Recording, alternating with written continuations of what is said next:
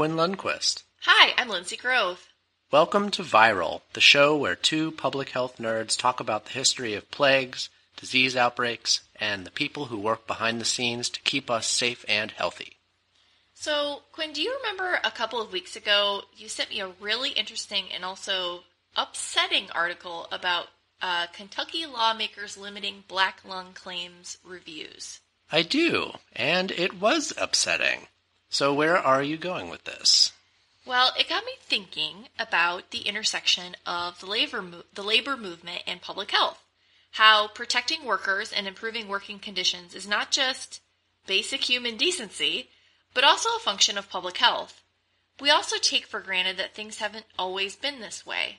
It wasn't until the 20th century that we had 40-hour work weeks, health insurance benefits, child labor laws. But those And- kids have such nice tiny fingers for the machines. You're you're right. I know.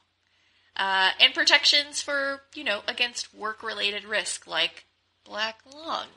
I do like weekends, and it's nice not dying in shirtwaist factory fires.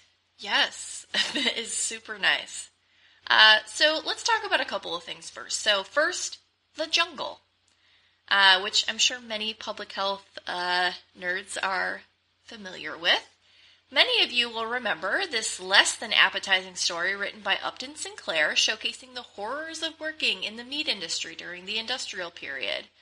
His intention was to show Americans the awful conditions workers, many of whom were immigrants, had to endure. Unfortunately, this really did not pan out for him. Americans were more distraught over how the literal sausage was made. Yeah. The unsanitary conditions, like we're talking about instances of rats and even people falling into the vats of meat, Ugh. like not being fished out for days and then nothing being left on their skeletal corpses. Oh boy. Yeah. Uh, so this caused an uproar that led to legislation, uh, including the Meat Inspection Act and the Pure Food and Drug Act. Upton wanted to change the plight of the poor, exploited workers to advance socialism, and instead, as he puts it, I aimed at the public's heart and by accident hit it in the stomach. Yep. Yeah. So, ugh. Uh, not that both of those things aren't important, but uh, the labor conditions are also pre- were pretty bad and pretty important to Oh, yeah. health. Uh, so the story of the labor movement doesn't end there. However, it as there's actually historical evidence of unions during medieval times in Europe in the form of trade guilds. In America, we've been organizing workers since the Pilgrims landed in Jamestown. In 1619, Polish craftsmen decided to strike to gain the right to vote. Since the passage of the National Labor Relations Act, the number of unions has increased across the United States, bringing improved workplace conditions, living wages, and worker protections. In fact, worker health is one of the first fights unions focused on when they started gaining ground. One study investigated the relationship between worker unionization and health and shows a positive association between union membership and high self rated health scores. So, we know that there's a significant link between health and income. Unions helped establish a minimum wage as well as cost of living improvements and negotiated wage for skilled and unskilled workers. So, that's all great, right? Uh, but how does this relate back to the coal miners of Kentucky and Black Lung? Um, let me guess. Unions? Oh my god. So smart and Thank so you. I went to school. You you sure did. I'm a good listener. We can tell. We can tell. Hmm?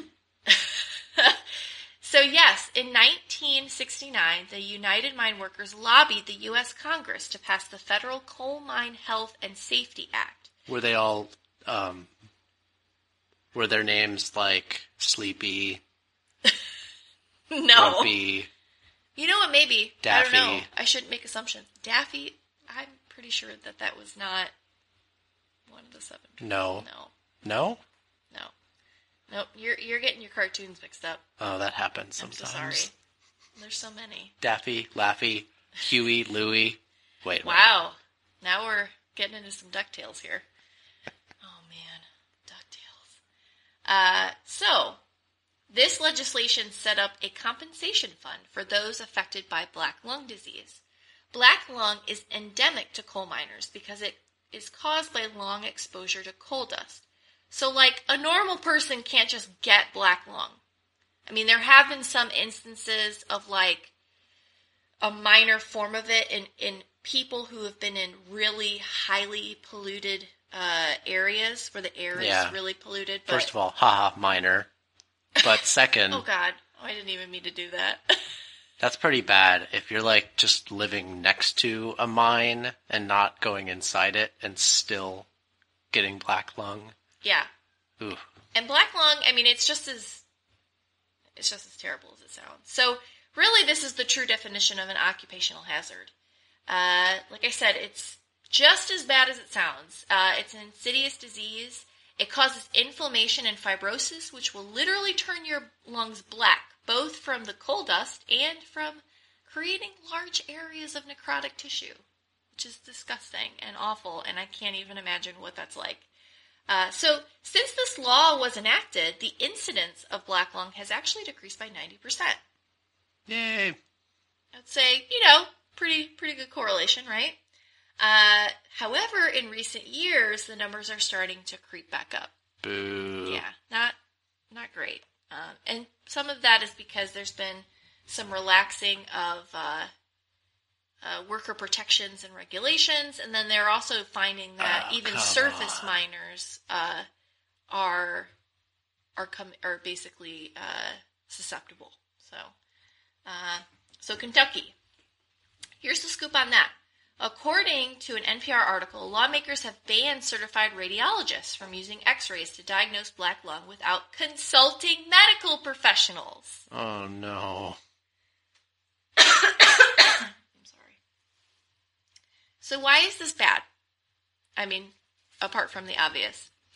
Uh, well, the only certified medical professionals that can now diagnose black lung are pulmonologists, and there's only six in the entire state of Kentucky that are actually certified to diagnose black lung. I think there's there's more craft breweries in downtown St. Petersburg Yes, that's actually true. than there are pulmonologists who could diagnose black lung in the main state that a lot of these cases probably originate from. Maybe West Virginia, maybe Pennsylvania, but I would say Kentucky probably is like a big one. Yeah, so like, not great. Nope. Uh, even NIOSH, which is the National Institute for Occupational Safety and Health, wasn't consulted by lawmakers on this legislation, Oh boy. uh, which has made a lot of different groups and experts real mad. Uh, and guess who this lawmaker did consult? I don't even want to know. But tell In- me anyways. All right, all right. You definitely, it's just going to make you upset. Uh, industry, coal companies, and attorneys. Oh. So the lawmaker who sponsored the bill, Representative Adam Koenig, stated that he wasn't even aware of NIOSH. Well, we all know that industry uh, experts, coal companies, and attorneys for coal companies are always the best advocates for um, workers' rights. Sure. I mean, I mean, that's why like, do we have unions anyway? that's like the stuff of a, a 90s villain. Where Sure. you see them twirling their mustache off in the corner while like a bunch of kids are trying to establish regulations for. You've seen that movie? I'm sure I have. Yeah, I would have gotten it gotten away with it too. Yeah. If it hadn't been for those pesky. Those pesky public health workers. Yeah, we're like the Scooby Doo and gang, the Mystery Machine gang of uh, of health. Certainly, epidemiologists are. Oh boy. Anyway, so so why does this matter? I mean, we just going back to our first episode that we did when we talked to um, uh, Dr. Alfredo Morabia about how he got started in public health, and he started in occupational health, and occupational health was like there at the very beginning for a lot of people's careers because we spend probably half of our lives at work, and Or more? I yeah, mean, I mean that's that's kind of it, and it's important that people who make money off of the labor of others. And yes, we get we get workers get paid, but a lot of times it's not in the interest of the companies to make sure certain protections are in place Right. in in you know their perspectives. So we need things like unions. We need things like regulations in order to kind of keep everyone honest. Right. I mean, it's not to say that all corporations are out there to exploit workers. No, But there's there's, There's a bad players. history Oh, there's absolutely of that a happening. history. Yes. So fortunately, we can't like assume that they will be altruistic. Right, because they're beholden to their shareholders and not necessarily the the rights of their workers. So, you know, I having grown up in a state that's very pro union and from a family that is uh you know, that has union members and union leadership, you know, I've seen it, it's not it's not easy. It's not easy advocating for not only your own uh, rights as a worker, but for others. Um, There's a lot of risk. there's so much, ri- and that's Because the thing: the- strength in numbers. Yeah. Well, there's a power imbalance when, as a worker, um, whoever's writing your paycheck kind of has power over you, and it's a way of uh, boosting the rights of the individual worker to have, like you said, strength in numbers and give them a voice. Yeah. Um, so yeah, I think that's um, that's important. It absolutely is. Yeah, I uh, Well, I'll be following that story about Kentucky because that's Same. interesting. yeah, it, it it's really anchored a lot of people, and unfortunately, it's not unique to the story of la- of the labor movement. Like we said, there's a history, but even in the past couple years, a lot of um, unions have been weakened by right to work laws and um, just there's just just this big movement um, to support union busting. So Well, we've seen in recent weeks with West Virginia, Nebraska, some other Mm. Yes, states teachers. too, with teachers, and even though it's not necessarily um, illness or injury that that they're experiencing, low chronic low pay can lead to a lot of problems for people, and you have teachers who haven't been given a raise in years when they've been promised one, and um, have had to take second or third jobs, and it's stressful. But at the same time, we put so much pressure on our teachers to train our youngest minds to to be the future of this country. So why why aren't they rewarded exactly to align with the what our so-called values are and that being a teacher should be a proud profession respected and profession. it's the pay that they get is shameful It is shameful. So- it is shameful. And you know, we're unique in that in this country, employment is tied to health insurance. And so if you want to talk about direct costs to health care, I mean being able to negotiate your access to that kind to the kind of healthcare that's going to not only keep you healthy but keep you working. right. I mean, yeah. that to me is uh, it's so obvious.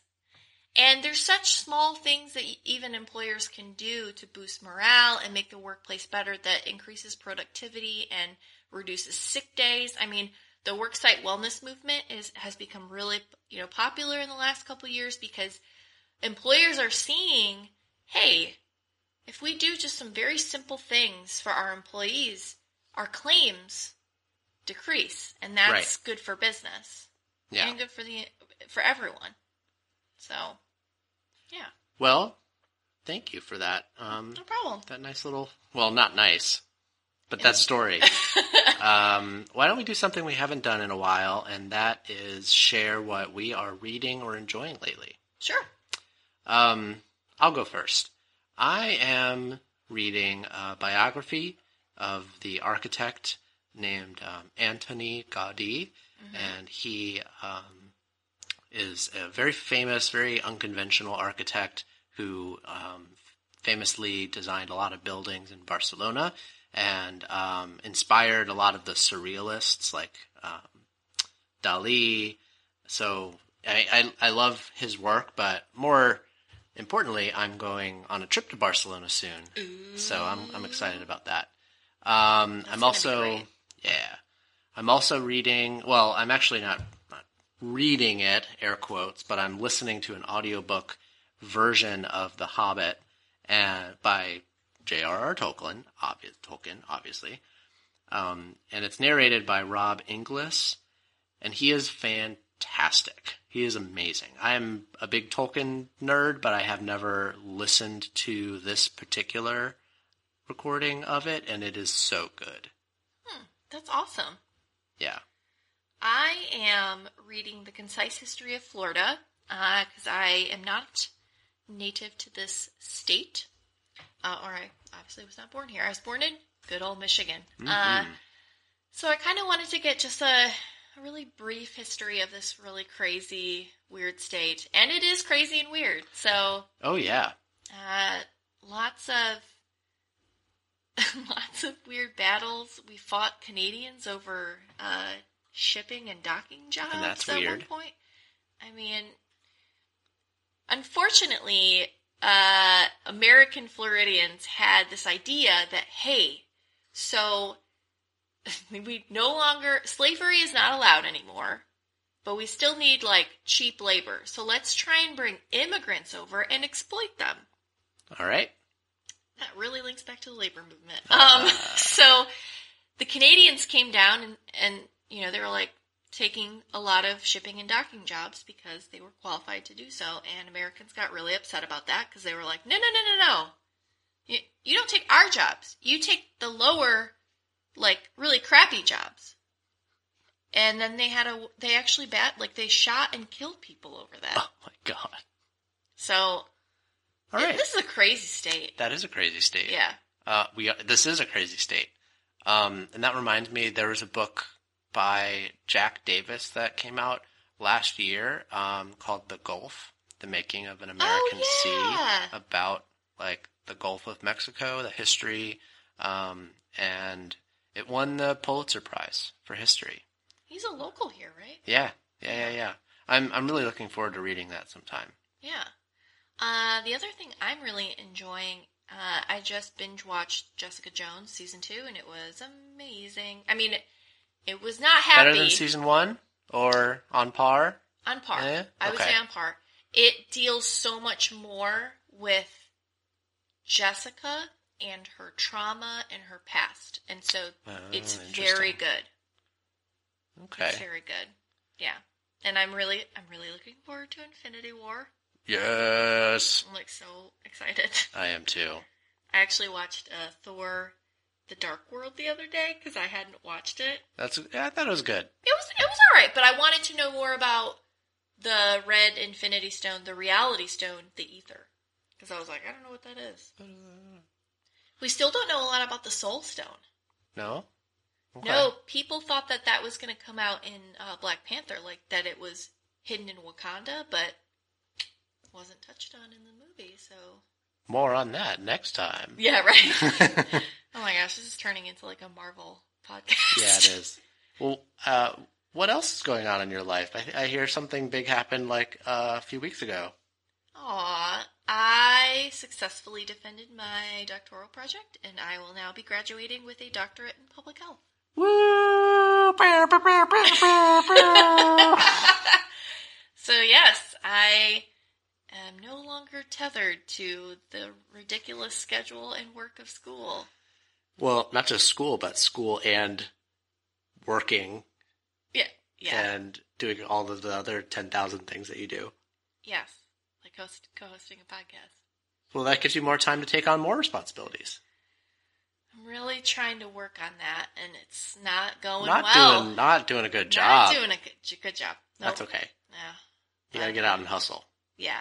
I I'm hustling. You are. Definitely. Congratulations. Uh, thank you. I'm very proud of you. Thank you. I'm I'm looking forward to when you decide to go back and get your PhD. yeah, you make it sound really, really fun. All of all of my complaining that I've done over the last three years. Yeah. No, you should definitely do it. Uh, it's then, terrible, Gosh, do I it." hate this. Linsey, why did you convince me to do this? Why did you do this to me? Every doctoral, like everybody that graduates doctorate does that. They complain, and then they're like, "No, you should do it," and it's just like, but did They just want other people to suffer sure the way they did. we're all sadists. Absolutely. Uh, so that's it for today's episode. Uh, check out our website at www.viral-pod.com for more information, sign up for email alerts, and to get in contact with us. Also, give us a review on Apple Podcasts or wherever people review podcasts. We'd really, really love to hear from you. And if you have a suggestion for a future topic, let us know using the email form on our website. Uh, finally, our intro and outro music is uh, Take Your Medicine by the Quick and Easy Boys. I'm Quinn Lundquist. I'm Linsey Grove. We'll be back soon with another episode to talk about superbugs. Ugh. So, as always, please remember to wash your hands